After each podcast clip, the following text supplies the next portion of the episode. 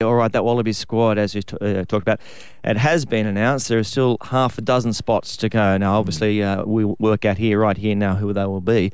But this conspiracy theory, somebody said to me during the week that it was, in fact, not just Quade Cooper and the personal problem uh, that happened between him and Robbie Deans, but it also stems from the personal issue and the coaching issue between uh, Robbie Deans and Ewen McKenzie. That there's some issue that, that why Quade Cooper wasn't selected. D- do you think it is just purely? Uh, and I know you, as you said, you wrote about it, Timmy. Is it just purely what is happening on the field? No, I think it's a bit of both, Tony. I think, um, and that's in every team environment, whether it's sport or business. You've got to um, be part of the culture and, and, actually believe in the culture. And you know, I think Robbie Deans wants to see Quade play a certain way on the field but more importantly, off the field, he wants to see him make sure he's part of the the team culture and, and believes in that. So that's a big issue. And um, you know, with six players left to be announced on the 10th of June, I think it is. Uh, I just don't believe that if Quade Cooper's not in the top 25 rugby players in the world now, mm.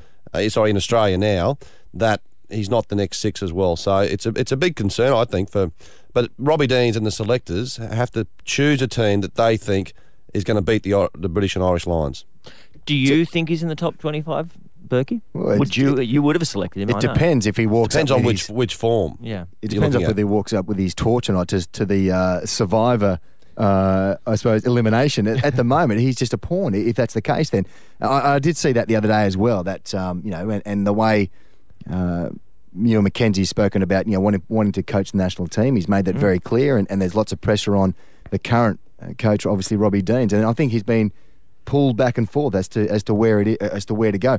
If McKenzie was coach, I think he would have Cooper in there, no doubt, and, and, and playing it playing a, a certain role. Um, at the moment, it's number ten. It's it's going to be James O'Connor. So you just got to hedge your bets and put everything behind him. And Timmy, I'd you play him all three tests. You play you know? him all three tests. Yep. Um, you know, I, I, sort of said it, it's like a, a Larkham back in the day when we played. He'd been around for a while. Put him in one spot and stay with him. And then you got to fit someone beside him who's going to be you know helping out and controlling. Last time when when Bernie came around, Timmy you're at playing at twelve and Griggs was at at um, at, at halfback. So if you're going to go with him, great. But um, I, I, think it, it, it's it's becoming a bit of a drama at the moment. That mm. this whole thing about who's going to be chosen. I think he still needs to be there, just for that X factor type number.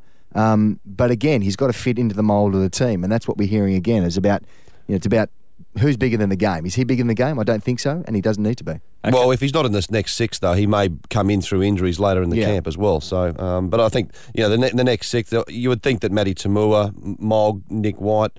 Um, McMenamin maybe in the forwards as well from the Western Force. Yep, and then you, know, spoke about also uh, Luke, Burgess, Luke Burgess, you know, coming back and which is literally on a plane now. I think they lost on the weekend, uh, which means he's out of the French competition. But you just got the you just got the idea that from the press conference the other day, the other day when they announced the team, you know, he was penciled in. Yeah. Um, you know, if he if he goes to the final of the French stuff, he comes back June two. We'll still have him. So I think he'd be very disgruntled as a as a, a homegrown player, mm. knowing that some bloke's going to come back and play from overseas. Well, there's no way that they should pick Luke Burgess because the ARU policy, so the Australian Rugby Union policies, if you're playing overseas you are not eligible to play for the Wallabies. And the reason why that's in place is to make sure that players, if there's an opportunity to go overseas, they think, okay, hang on, I can go overseas and pick up another fifty or hundred thousand dollars, but then I lose the chance to play and put on the gold jersey. Mm. So uh, if Luke Burgess comes back, he hasn't played in the Super Rugby competition. George Smith is different because he's playing yep. currently in the yep. competition on his and he's on loan from Japanese rugby. So I just don't think they should go there. There's plenty of other players, and Nick White's been playing the house down for the Brumbies. Mm. I don't mean to harp on it, the Quade Cooper thing, but he doesn't play. He doesn't get picked for the next six. Robbie Deans stays as coach. Does he go? Does he play? Go move to rugby league? No, I think he'll stay and play for the Reds. He's contracted for the Reds this year and also next year. So unless he gets a release from that, which I don't think will happen, because I think Quade will stay and just see what happens and who will coach the Wallabies. Whether it's Robbie Deans gets an extension, or there's another coach that comes in, whether it's Ewen McKenzie and um, or Jake White. And I hear there's a uh, some good mail for Jake White as well.